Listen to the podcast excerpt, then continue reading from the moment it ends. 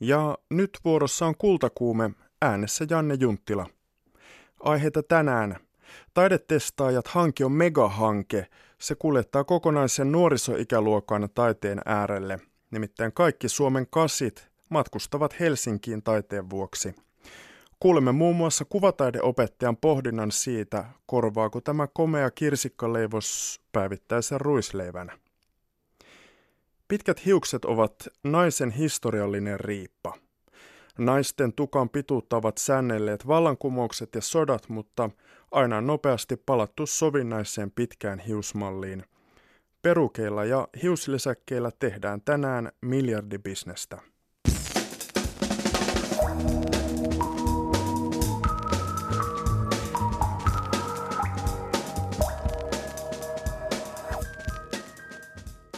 Ja Liisa Enkel, toimittajamme, on Helsingin kaupunginteatterin avajaisissa.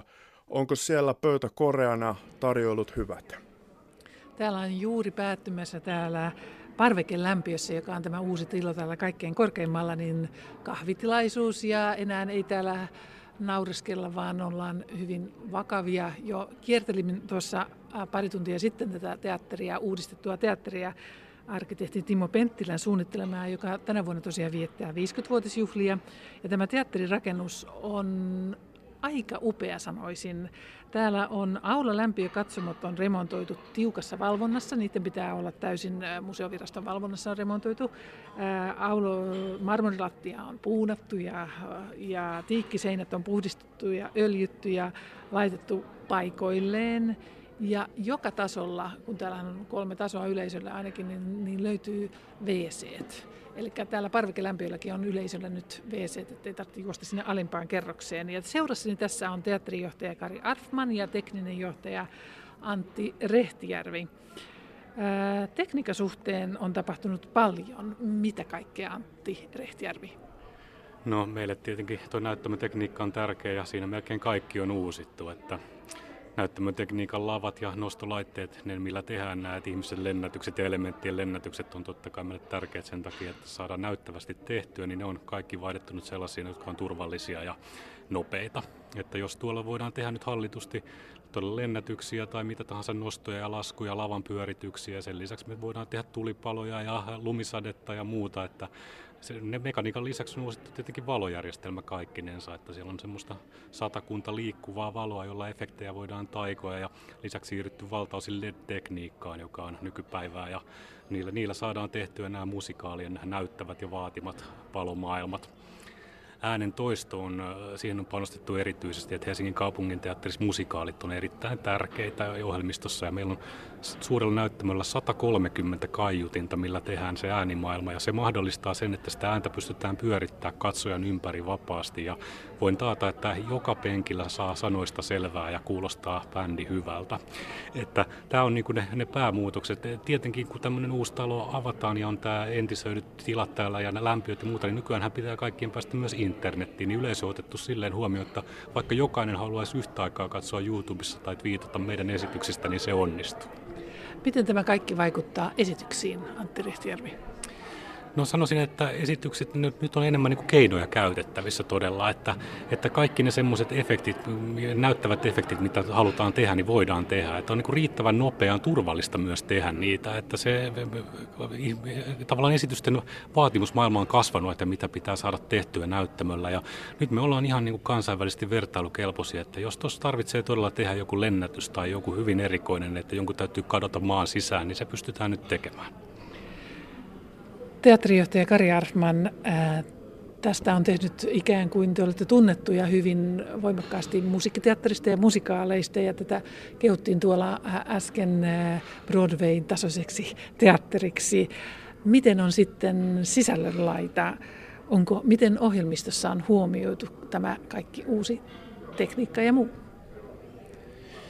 No mun täytyy lisätä tuohon, kun Antti puhui tästä äänentoistosta, että nämä on varmasti itse asiassa sellaisia asioita, että hyvässä musiik- musikaalissa esimerkiksi, niin yleisö yleisön ei kuulu huomata tavallaan sitä tekniikkaa, että, että se, on, se on tosi tärkeää sitten kun me puhutaan esityksistä ja niiden sisällöistä, että, että meillä on hyvä tekniikka, jolla me pystytään tekemään ihmeellisiä asioita, mutta se ei ole se, se, se, ei, se ei saa olla niin kuin sen ikään kuin sitä ei, yleisön ei kuullut, se, kuullut, kuullut tajuta, että jotain, jotain tota, vaan se pitää mennä sit suoraan tunteisiin ja tavallaan, että se tekniikka edesauttaa sitä vaikuttavuutta.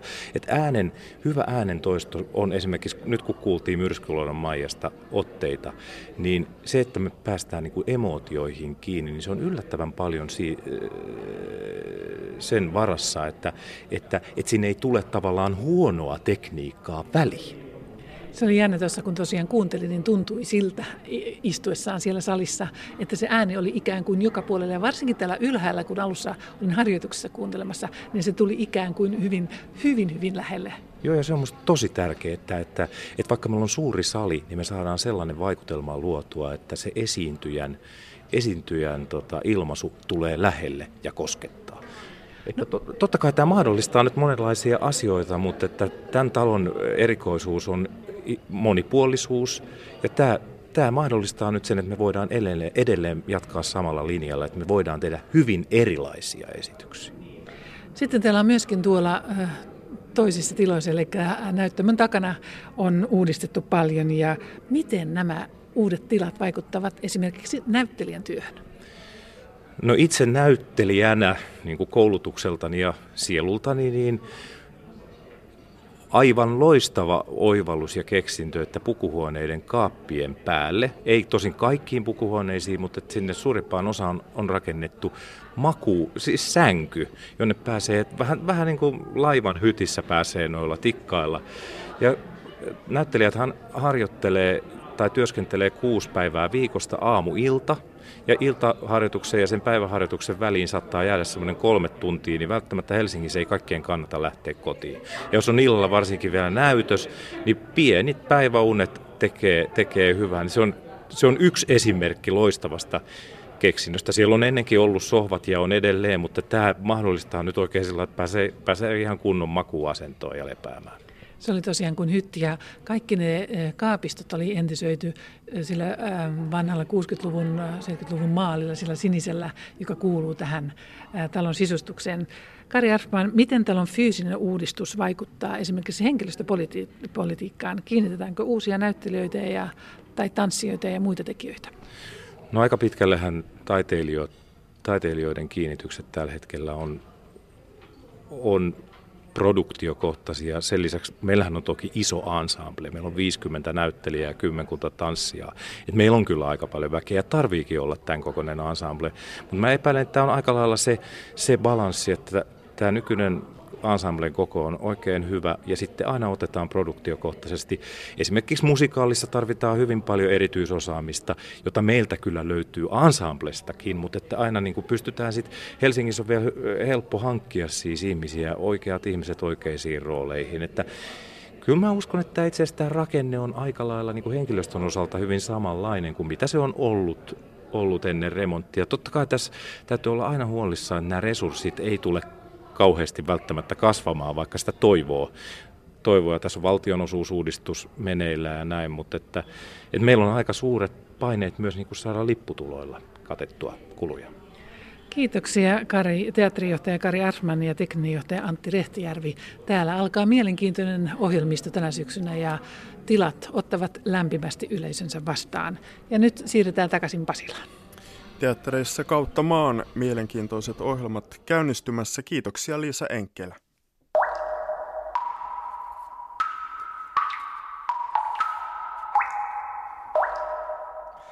Nyt puhutaan taidehankkeesta nimeltä Taidetestaajat.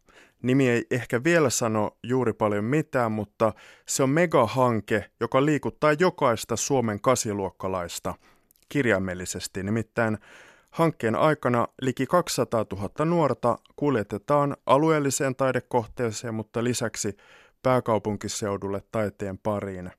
Hankkeen vastaava koordinaattori Anumaarit Moilanen on Oulun radion studion lähetysautossa. Onko tuoli mukava jakkara alla? Kiitos, kyllä se on. Terveisiä myös Hanna Juopparille. Kuunnelkaa Oulun radiota. Mihinkä tämä Taidetestaajat-hanke logistisesti vertautuisi? No kyllähän meillä taidetestaajissa on kyseessä kokonaan uusi matkustajajoukko.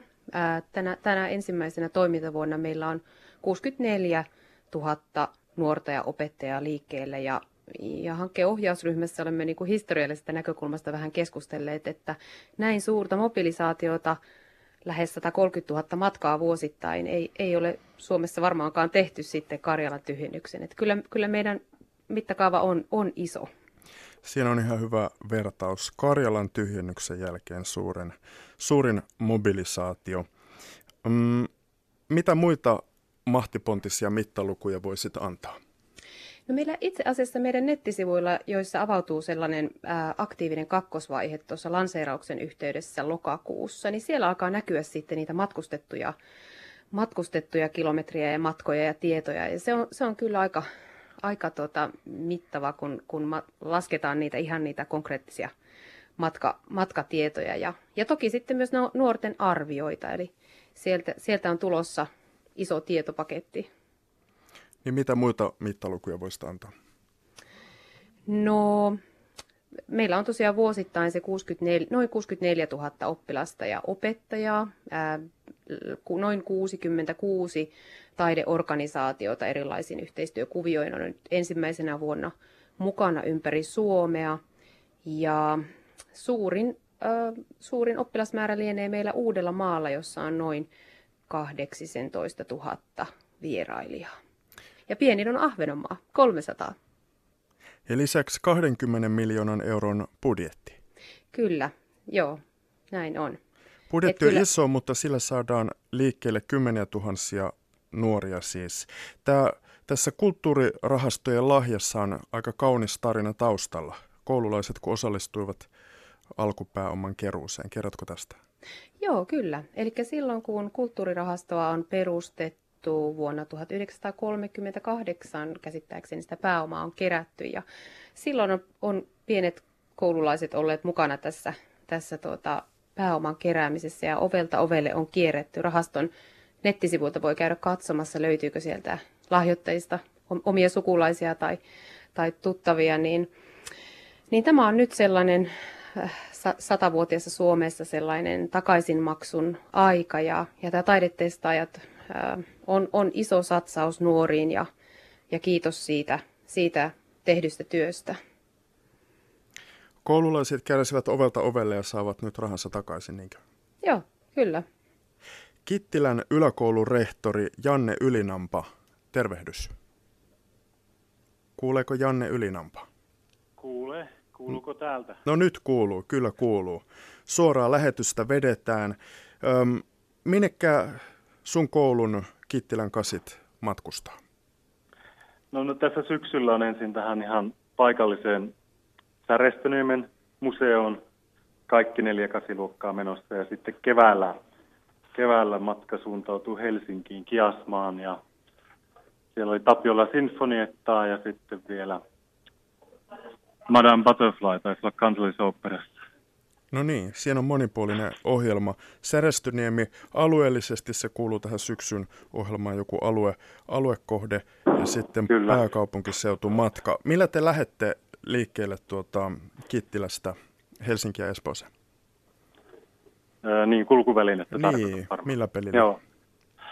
No, meillä on tässä onneksi tota lentokenttä vieressä, että se on, se on sillä tavalla tuo, että sillä, sillä sitten suunnataan kohti etelää.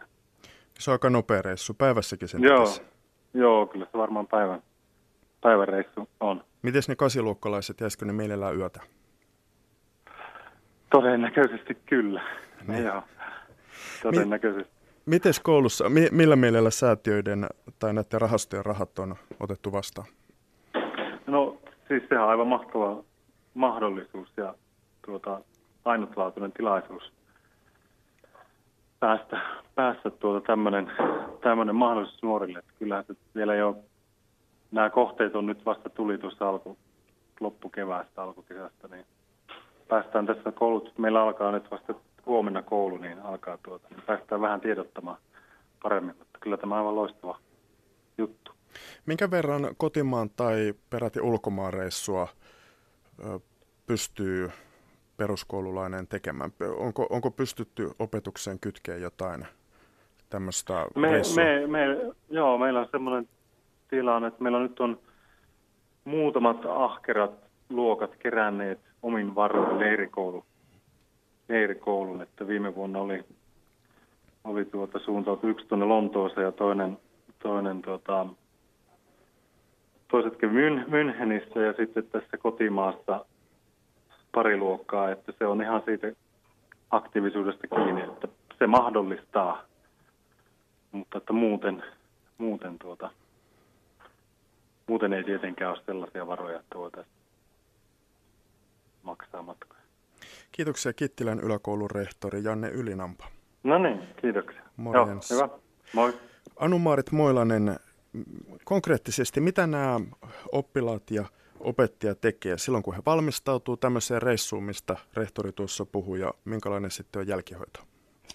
No kyllä meillä tässä taidetestaissa on aika tärkeässä roolissa ne taidelaitoksen tarjoamat etkot ja jatkot. Eli opettaja hieman perehtyy siihen, että mitä siihen vierailuun kuuluu, onko ne ennakkotehtäviä tai kenties työpaja tai jotakin sähköisiä materiaaleja, videoita tai muuta, mitä he sitten koululle saavat. Ja, ja, tuota, ja ne ikään kuin, niin kuin johdattelee näitä luokkia sitten siihen vierailuun ja tutustumaan siihen taiteenlajiin. Ja, ja sitten siihen tosiaan liittyy myös ne jatkot, jotka sitten käydään sekä erillinen tällainen selainpohjainen arviointisovellus, jolla nuoret pääsee sitten kuvaamaan sitä omaa kokemustaan ja vierailua, että miltä se tuntui heistä ja, ja tuota, mitä, mitä kokemuksia sieltä nousi esille, nostattiko se fiilistä ja, ja tuota. Kerro vähän tarkemmin tuosta sovelluksesta. Mitä siinä tarkkaan ottaen? Siis näpätään kännykässä auki sovellus. Minkälaisia kysymyksiä siellä esitetään?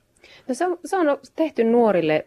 Se on hirveän hauska visuaalisesti ja sellainen houkutteleva. Ää, sneppaillaan siinä, siinä tota, sovelluksessa snappailla, eli ensin tota, vastataan muutamaan lyhyen kysymykseen, saa sellaisen leikkimielisen kriitikkoprofiilin. Tänään juuri tein, tein pitkästä aikaa itsekin sen sovelluksen läpi ja sain, sain tota, taiteilijaprofiilin.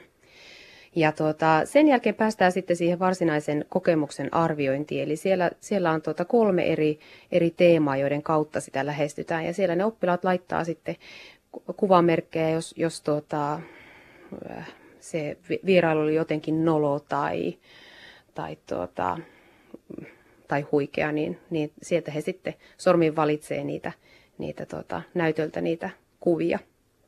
Mitäs sitten, jos teillä systeemit ei pelitäkään, jos tämä innostakaan tämä appsi niitä kasiluokkalaisia, onko se testattu?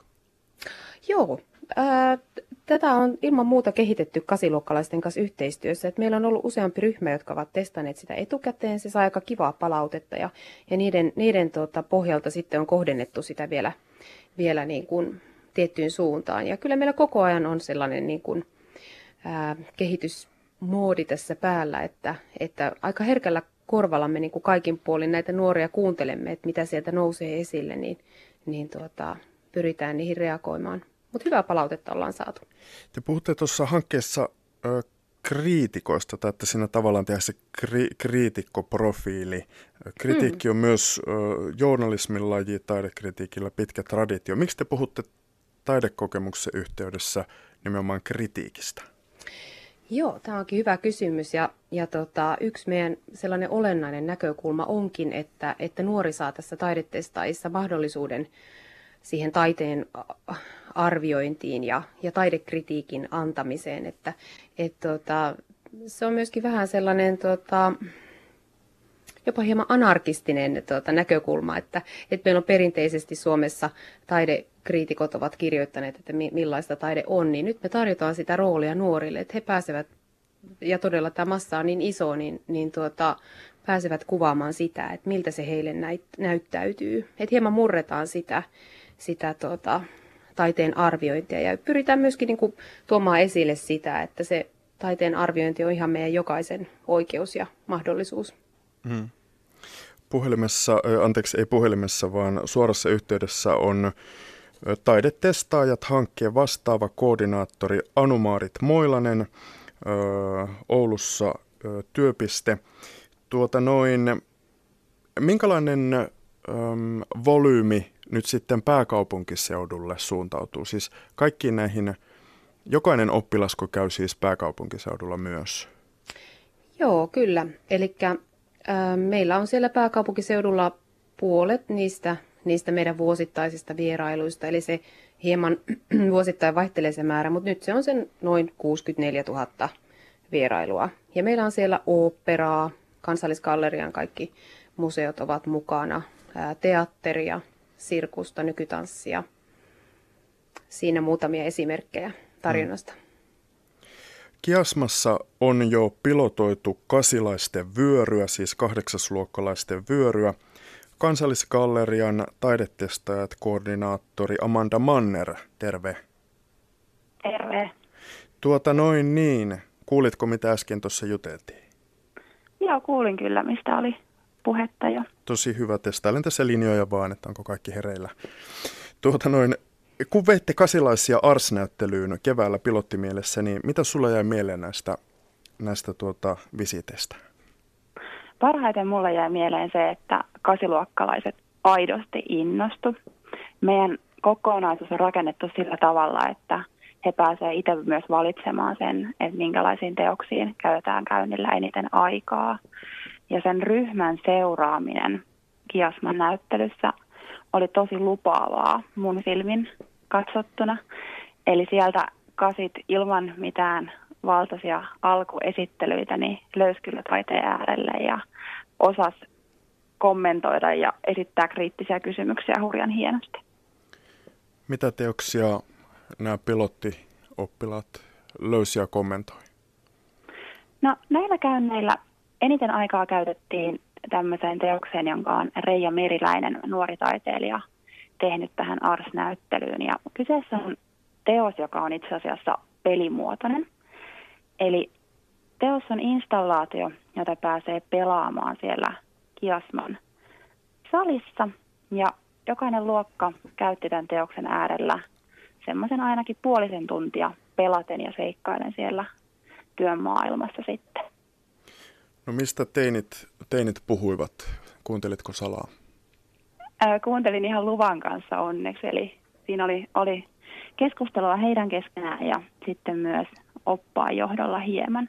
Ja nyt tässä käynnillä meillä itse asiassa pilottivaiheessa oli mukana myös taiteilija itse, eli meillä on mahdollisuus Kiasman kohdalla tarjota osalle näistä kasiluokkalaisista tilaisuus, jossa he tapaavat myös taiteilijan. Mutta tässä teosta pelatessaan, niin he puhuu vaikka mistä. Eli oikeastaan tämä teos johdattelee aika kimurantteihin sosiaalisiin kuvioihin ja teoksen lähtökohtana on ollut tämä Selviytyä TV-sarja. Niin ei välttämättä puhuttu niinkään taiteesta ja estetiikasta, vaan siitä, että mitä tunteita se herättää ja sitten toki sinne uppouduttiin ihan kokonaan siihen pelin maailmaan, eli kaverit ohjeisti ohjeisti toisia, että mihin pitää kävellä ja mitä kenties kannattaisi haasteissa ottaa huomioon. Tässä äänessä kansallisgallerian eli Ateneumit ja Kiesmat siihen kuuluu, niin koordinaattori Amanda Manner. Amanda, odota vähän aikaa linjalla. Tota, Anumaarit Moilanen, minkälainen taidefilosofinen ajattelu tämän suuren suuren hankkeen taustalla on?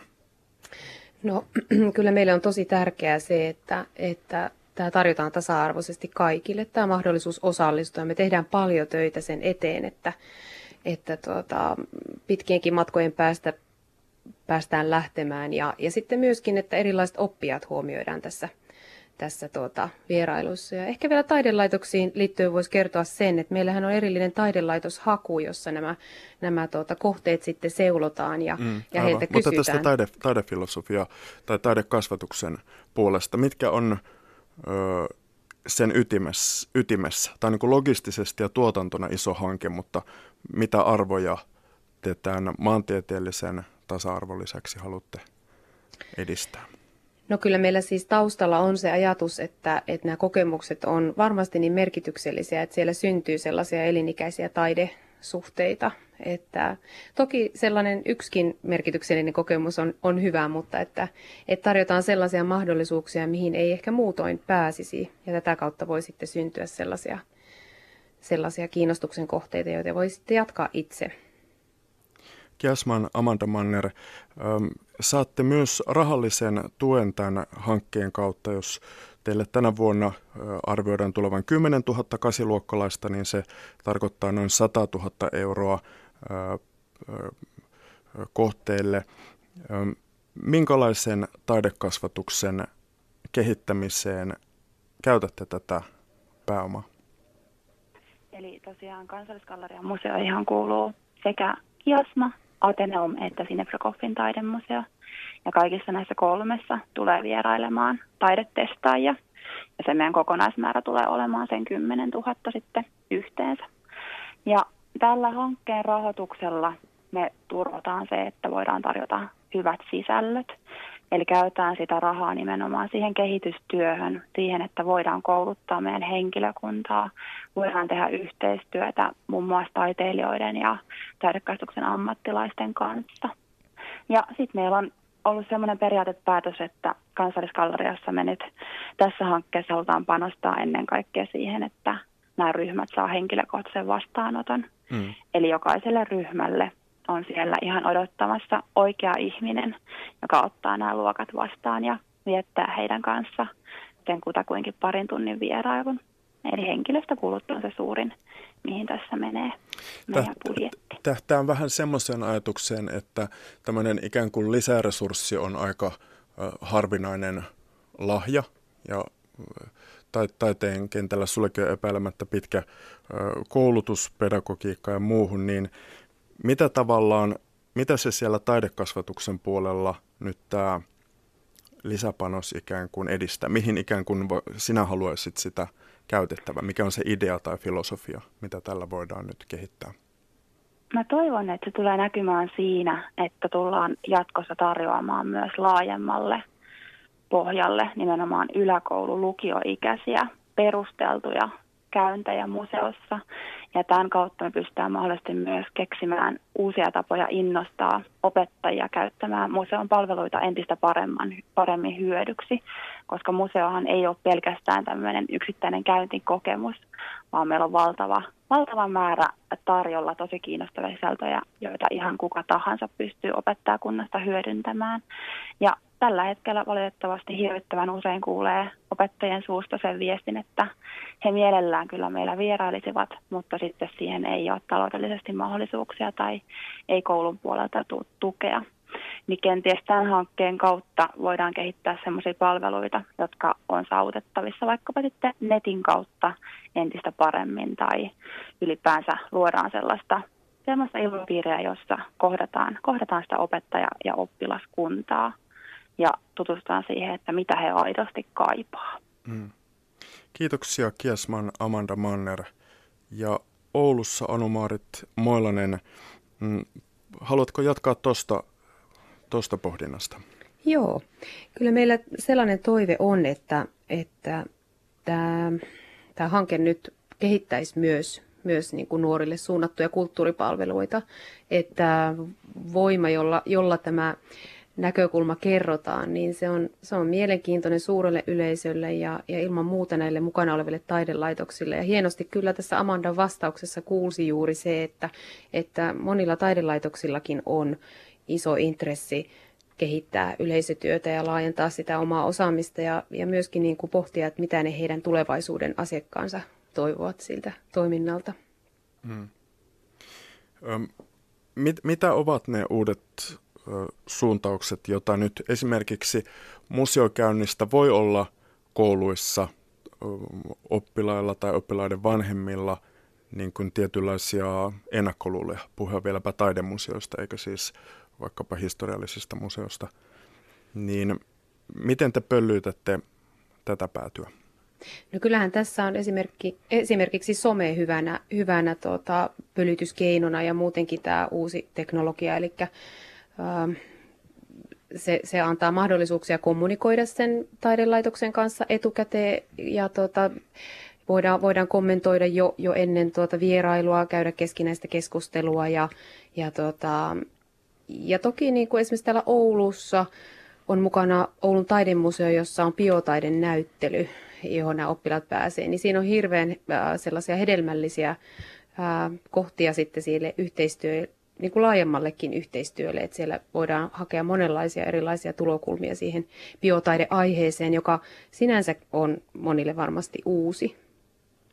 Puheena on siis Taidetestaajat hankkeessa koskettaa kaikkia, joka ikistä suomalaista kasiluokkalaista ja he pääsevät erilaisiin taidekohteisiin oopperasta konsertteihin ja myöskin taidemuseoihin. Ja äänessä tässä on, on tuota, Anu-Maarit Moilanen, joka on vastaava koordinaattori tässä suuressa hankkeessa. Lappeenrannassa on puhelimessa kuvataiteen lehtori Raimo Alaraatikka. Tervehdys. No terve, terve. Mitenkä ne oppilaat tai heidän vanhempansa suhtautuvat tämmöiseen taide, taidekäyntiin? No, tässä ei meillä vielä varmaan ehditty mitään sellaista kartotusta ottaa näistä esimerkiksi tuonne kotiin päin. Mutta tuota, näin koulun, koulun kannalta saimme kyllä informaatiota keväällä ja, ja oltiin tosi tyytyväisiä siitä, että tarjotaan mahdollisuutta näinkin suuressa mitassa sitten ottaa osa hankkeeseen. Onks, voiko olla ennakkoluuloja tällaiseen taidekäyntiin? Öö, en oikeastaan ajattele, että siinä on ennakkoluuloja kovastikaan, vaan tuota, niin, semmoista odot, odotuksen, että miten tämä sitten käytännössä järjestyy, että enemmän ehkä täältä sitten me täältä koulun ruohonjuuritasolta, niin, niin katsotaan, että miten, miten sitten meilläkin tuo ikäluokka on noin sata oppilasta, että miten se sitten käytännössä sitten toimisi niin, että se saavuttaisi nämä yksilöt hyvin ja siellä tulisi elämyksiä kaikille sopivassa mitassa. Teiltä lähdetään ensin paikalliseen teatteriin ja myöhemmin stadiin, jos oikein muistan. Mutta puhutaanpas lyhyesti tästä. Tämä on herkullinen kirsikkaleivos, 20 miljoonan euron po- projekti, jossa oppilaat pääsee taiteen äärelle. Mutta minkälainen on se ruisleipä? Puhutaan siis taideopetuksen tasosta. Joo, tässä tulee niin kuin tietenkin se, nythän on satavuotisjuhlat ovat tänä vuonna ympäri Suomea ja on kaikkea panostusta näihin ja näistä tulee tällainen, tällainen vähän niin kuin juhla, juhla tuota, vuoden tunnelma. Ja, ja tuota, aina kun me sitten lähdetään koulusta ulospäin, niin se on aina jonkunlainen rykäys. Se vaatii myöskin, näin kun olen yläkouluopettaja, niin näiden niin kuin arjen järjestelyjen suhteen niin poikkeusjärjestelyitä. Ja, ja tuota niin, tästä jos puhutaan ihan tästä sitten arjen ruisleivästä, niin tämä kulttuuri ja taide ja taitoaineiden niin kuin arki on, on sitä, että me toimitaan täällä koulussa ja pyrimme saada sitä tuntiresurssia siihen omaan aineeseen. Ja kun mullakin on tuommoinen 30 vuoden kokemus tästä, tästä urasta, niin, niin jokaisen uudistuksen yhteydessä me ollaan vähän niin kuin maksumiehinä ja sitä resurssia on siirtynyt sitten usein, usein sitten sen, sen trendin mukaan esimerkiksi tuonne luma-aineisiin ja tietotekniikkaan niin edelleen, mitkä ovat olleet sitten niitä priorisoitavia aineita näiden tuntijakouudistusten Ja lu- luma on vissiin luonnontieteitä, matematiikkaa. Ja matematiikkaa, kemiaa, fysiikkaa, biologiaa ja niin edelleen. Toki aineita, jotka on tärkeitä ja, ja, ja tuota, niin näkökohdalta, mitä sitten hyötynäkökohtia on varsinkin yritystoimintaa ja, ja elinkeinoelämää, niin totta kai ne sinne, sinne niin kuin liittyy, mutta sitten pitäisi joskus muistaa, että mitä on myöskin sitten peruskoulun tarkoitus olla tällaisen henkilön saada evästä tuohon elämään varten ja myöskin tämmöisiä taiteen, taiteen ja, taito, ja kädentaitojen niin kuin merkitystä, niin siitä jää vähän niin kuin hampaakolon näiden uudistusten jälkeen. Lyhyt resepti siihen oikein koko lailla tiiviisti, että mitä siis pitäisi tehdä sen arjen taideaineiden osalta? Toki hyvää ulkoapäin yhteyttä kouluun, työpajatyöskentelyä, mitä niin kuin näissäkin varmaan tulee olemaan. Sitten täällä koulun sisällä niin kuin tarvitaan sitä jonkunlaista solidaarisuutta niin kuin aineiden välille. Toki se on myös aina henkilökysymys, että kuinka opettajat ja rehtorin asenne tässä auttaa niin, että me saamme tätä toimintaa niin kuin uudenkin OPSin mukaan juuri aineiden välille ilmiöpohjilta ja, ja, ja tuota, työpajatyöskentelyssä projekteina ja näin edelleen. Se on toki vaikeampaa täällä yläkoulussa, joka on hyvin aine, ainejakoinen ja se työ, työjärjestys on aina tällaista luokassa toiseen siirtymistä. Palataan tähän projektiin. Mitä odotat oppilaidesi saavan tästä, tästä hankkeesta? Mä toivon siitä, että siinä on hyvä se, se valmistautuminen ja riittävän sellainen ikäluokkaa niin kuin kohtaava se materiaali, että se puhuttelee näitä kahdeksasluokkalaisia. Ei ole mikään helpoin ikä, ikätaso yläkoululaisia ajatellen. Ja sitten sen, sen niin kuin tulosten vielä jälki, jälkeenpäin se, mitä tuotoksia syntyy tai mitä ajatuksia syntyy ja muuta, niin hyödynnettäisiin sitten, sitten siinä koulun sisällä ihan, ihan näkyvästi. Että tämmöinen tietynlainen jälkihän sitä toivoisi jäävän.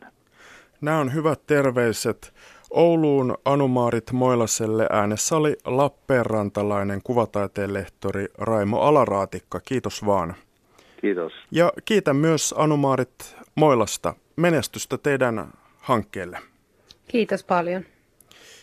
Ja menemme, me menemme lähetyksessä eteenpäin.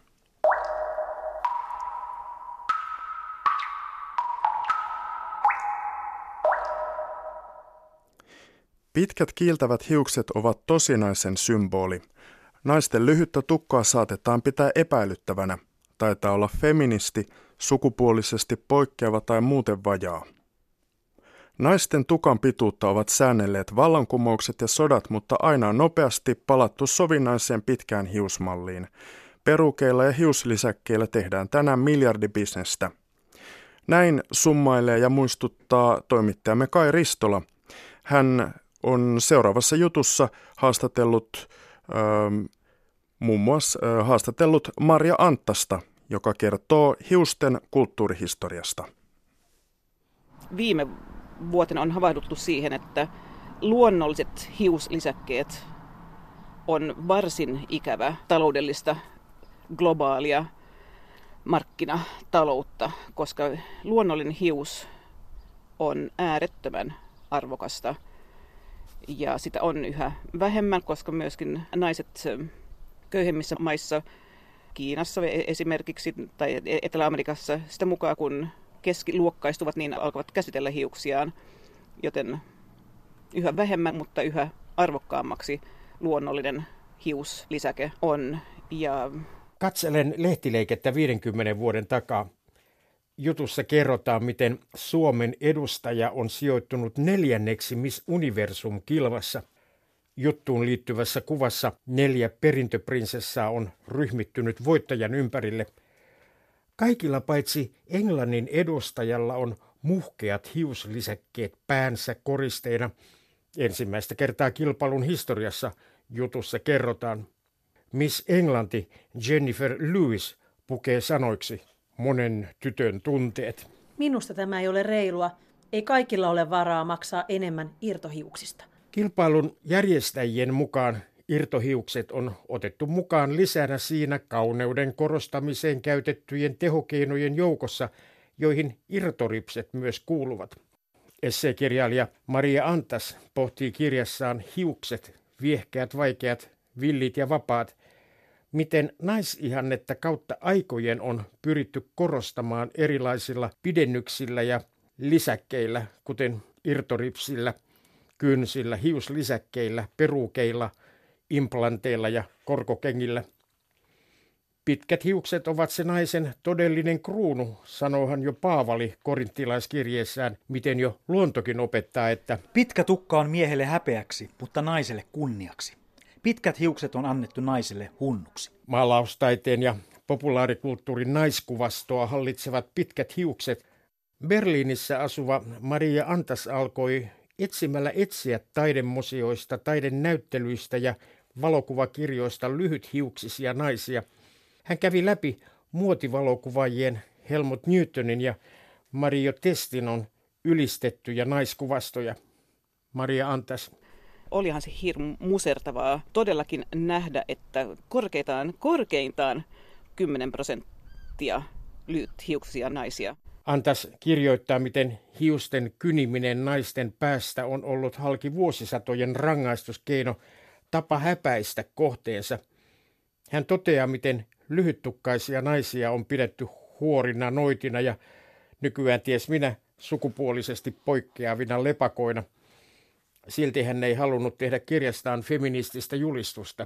Melkein tietoisesti en kirjoittanut siitä kovin paljon miten feminismi ja lyhyet hiukset liitetään toisiinsa, koska se, se, se on samaa tarinaa kuin punk ja nuorten mie- miesten villit leikkaukset ja hiusmuodit. Ja tästä on, se on myöskin vähän sapiskaa, että on jättänyt sen niin, niin vähälle huomiolle. Onhan naisten lyhyet hiukset juhlistettu osana feminismiä tai osana nykyistä queer-kulttuuria, mutta ne ovat jotenkin niin itsestään selviä asioita, että mä, ja niitä mä jollain tavalla haluan välttää. Miksi kerrata sitä, mitä on jollain tavalla niin tuttu? Ei, ei kaikille, mutta hyvin, hyvin monelle. Mä, mä siinä vähän itsepäinen kirjoittaja. Maria Antaksen omat hiukset ovat nykyään lyhyet. Teini-iän ihanteena oli 70-luvun amerikkalaisen TV-sarjan Charlin enkelit, blondi Farrah Fawcett vaaleine pitkine ja silkin pehmeiksi föönattuine hiuksineen. Kaksi muuta enkeliä olivat brunetti ja mustatukkainen ja molemmilla tietysti pitkät föönatut hiukset. Kyseessä ei kuitenkaan ollut mikään hömppäsarja, sillä tarkalla katsomisella sarjasta löytyi oma piilotasonsa. Sehän tuli silloin juuri, kun nainen oli 70-luvun vapautumassa työelämään. Ja Charlie e-, Enkelin kautta pystyy hahmottamaan se, tämän, tämän murroksen, että nainen on erittäin pätevä, mutta samalla edelleen elää siinä naisten jatkumossa, jossa on käyttänyt ulkonäköään vietelläkseen miehiä. Farah Fawcett riisui viimeisinä elinvuosinaan tärkeimmän symbolinsa, ne pitkät vaaleat hiukset. Mm. Joo, hän sairastui syöpään ja teki tästä ajasta dokumentin. Ja se on varsin raadollinen dokumentti syövän etenemisestä, kivusta, toivottomuudesta. Ja liikuttava on se kohtaus, jossa Fawcett seisoo peilin ääressä. Hiusta on jo lähtenyt ja hän sitten vapaaehtoisesti poistaa vi- viimeisetkin hiukset. Rohkea teko se, että hän, hän poisti sen, sen omaleimaisimman merkin, joka oli häneen, hänen uransa liitetty. Charlin enkelien 2000-luvun elokuvaversiossa kolmikon blondilla oli jo lyhyet hiukset ja brunetin korvasi, voi kauhistus, punatukka. Kipeitä sävyjä Maria Antaksen hiukset teossaan käsitellessään geneettisesti ja kulttuurisesti länsimaisesta kauneusihanteesta poikkeavia hiuksia ja millaisia sosioekonomisia vaikutuksia on räjähdysmäisesti muotiin levinneillä hiuslisäkkeillä – USA on laskettu, että tänäkin päivänä afrohiusta väheksytään, ja, joten hiuslisäkkeiden käyttö ei ole pelkästään niin valkoisten yläluokkalaisten naisten hulluttelua, vaan se on ikään kuin myöskin, näin monet kokevat sen, että se on välttämättömyys, että peittää edelleen ne omat afrohiuksensa ja, ja niiden käsitteleminen ja, ja niihin hiuslisäkkeiden lisääminen on, on kuten sanoitkin, se, se, on, se täytyy tehdä, tehdä usein. Ja on laskettu, että raha, joka siihen liitetään, sillä voisi maksaa kokonaisen koulutuksen, sillä voisi maksaa kokonaisen talon, mutta nämä naiset valitsevat mieluummin nämä suorisut, kauniit, sileät, pitkät hiukset. On se siis, siinä melkein itkettää, kun sitä miettii järkyttää tällainen karvapää. Lahjaksi luojaltain hiukseni sain. Ken kasvamaan neloi, vastata vaan en voi. Hiukseni peittää pään aivan itsestään. Maria Antas on Lopin kyllästynyt siihen, miten hiusten vallankumouksesta puhuttaessa tarkoitetaan aina miesten vallankumousta konventioita vastaan. Esimerkiksi sitä, miten miehet 60-luvulla antoivat tukkansa kasvaa. Muistatteko Soul Trio The Supremesin, amerikkalaisen popin ensimmäiset kuningattaret? Kolmikon lisänimi oli Mustat amerikkalaiset prinsessat – Mutta prinsessaksi pääsi vain muodonmuutoksella. Hiukset olivat sileitä ja tuperattuja, mutta koska kiertueella kampausten tekeminen oli työlästä, Trio käytti lopulta perukkeja, niin ja irtoripsejä ja toppauksia ympäri vartaloa ja tietysti irtokynsiä. Luomua oli vain äänet. Saman aikaan 60-luvulla Yhdysvalloissa nousi mustien kansalaisoikeusliike, jonka yhtenä symbolina oli aktivisti Angela Davisin vapaasti joka suuntaan kasvanut pyöreä afro. Siitä tuli ikoninen juliste ja teepaitojen etumusten printti. Miesaktivisteillakin oli vapaana kasvava afro, paitsi kun he joutuivat vankilaan. Silloin afro leikattiin pois, koska pelättiin, että hiuksiin oli kätketty aseita, selvittää Antas. Maria Antas sivuaa kirjassaan myös miesten hiuksia. 1800-luvulla lääketiede valisti, että miesten ohuet hiukset tai täyskaljuus johtuivat erottisten nesteiden puutteesta elimistössä. Ruumis oli köyhtynyt tahattoman purkautumisen, sukupuolitautien tai masturboinnin seurauksena. Naiset olivat luonteeltaan hyveellisiä, joten he olivat suojassa tältä vitsaukselta. Ohut hiukseset ja kaljut miehet joutuivat puolestaan panikkiin – mitä heistä oikein ajateltaisiin. Mutta onneksi hiuskosmetiikkateollisuus keksi parannuksen. Tuota pikaa lanseerattiin markkinoille hiusten kasvua elvyttävä eteerinen öljy. Maria Antas kirjoittaa, miten afroamerikkalaiset muodostavat 12 prosenttia Yhdysvaltain väestöstä, mutta 80 prosenttia hiustuotteiden liikevaihdosta on peräisin heiltä. Tuotteiden ytimessä on Relaxer, aine, joka suoristaa tiukan kiharan. Muistelkaapa, millaiset ovat Yhdysvaltain edellisen ensimmäisen naisen, afroamerikkalaisen Michelle Obaman hiukset. Kyllä vain suoristetut. Palataan vielä Paavalin korinttilaiskirjeeseen. Paavali valistaa, että naisen tulee peittää päänsä, ettei vain häpäise itseään. Ei tästä niin järin kauaa ole, kun agraari Suomessa nainen ei mennyt ovesta ulos peittämättä päätään huivilla – mitä varten morsiammella on huntu? Koska peittämällä päänsä hän antautuu avioliitossa miehelle. Ihan niin kuin ennen vanhaa. Musliminaisten huivien peittämien päiden paheksuminen ei taida ollakaan niin yksioikoinen asia. Pään peittäminen on ollut niin lähellä meitä, mutta se, että nyt osa ihmiskuntaa väheksytään se, sen perusteella on osa jo, jonkinlaista länsimaista sokeutta. Ja tietenkin ymmärrän, että pään peittäminen ei aina ole naisen oma valinta islamin uskoisissa maissa. Se, se on naisten alistamista, mutta se ei ole niin yksiselitteistä, koska on, on myöskin naisia, jotka haluavat ilmaista kulttuurista perintöään, varsinkin jos, jos ovat lähteneet omasta kotimaastaan tai vanhemmat ovat lähteneet, niin tämä voi olla heille, heille tapa juuri viestittää se siitä, että minulla on juuret jossain, jossain muualla, jossakin to- toisessa perinteessä. Länsimaiset arvot, ne, ne, nekin voivat olla yhtä lailla alistavia koskien naisten ulkonäköä. Joten niin, mitä tiedät siitä naisesta? Näin siis Kai Ristola. Ja lopuksi paljastetaan, että testasimme tässä lähetyksessä lähetystekniikkaa. Liisan suora kaupunginteatterilta tuli Kari Mäenpään teknisellä tuella. Oulun yhteydessä auttoivat Oulun radion toimittaja Hanna Juopperi sekä äänitarkkailija Pekka Nisun lisäksi Pasi Nevalaita. Kiitos teille. Huomisessa kultakuumeessa. Sambiassa opetellaan lukemaan suomen kielen erityispiirrettä hyväksikäyttäen – Suomen kielen ääntämys soveltuu loistavaksi, loistavasti esimerkiksi bantukieltä puhuvien sambialaislasten lukemaan opetteluun. Tätä seikkaa hyödyntää suomalainen mobiilisovellus.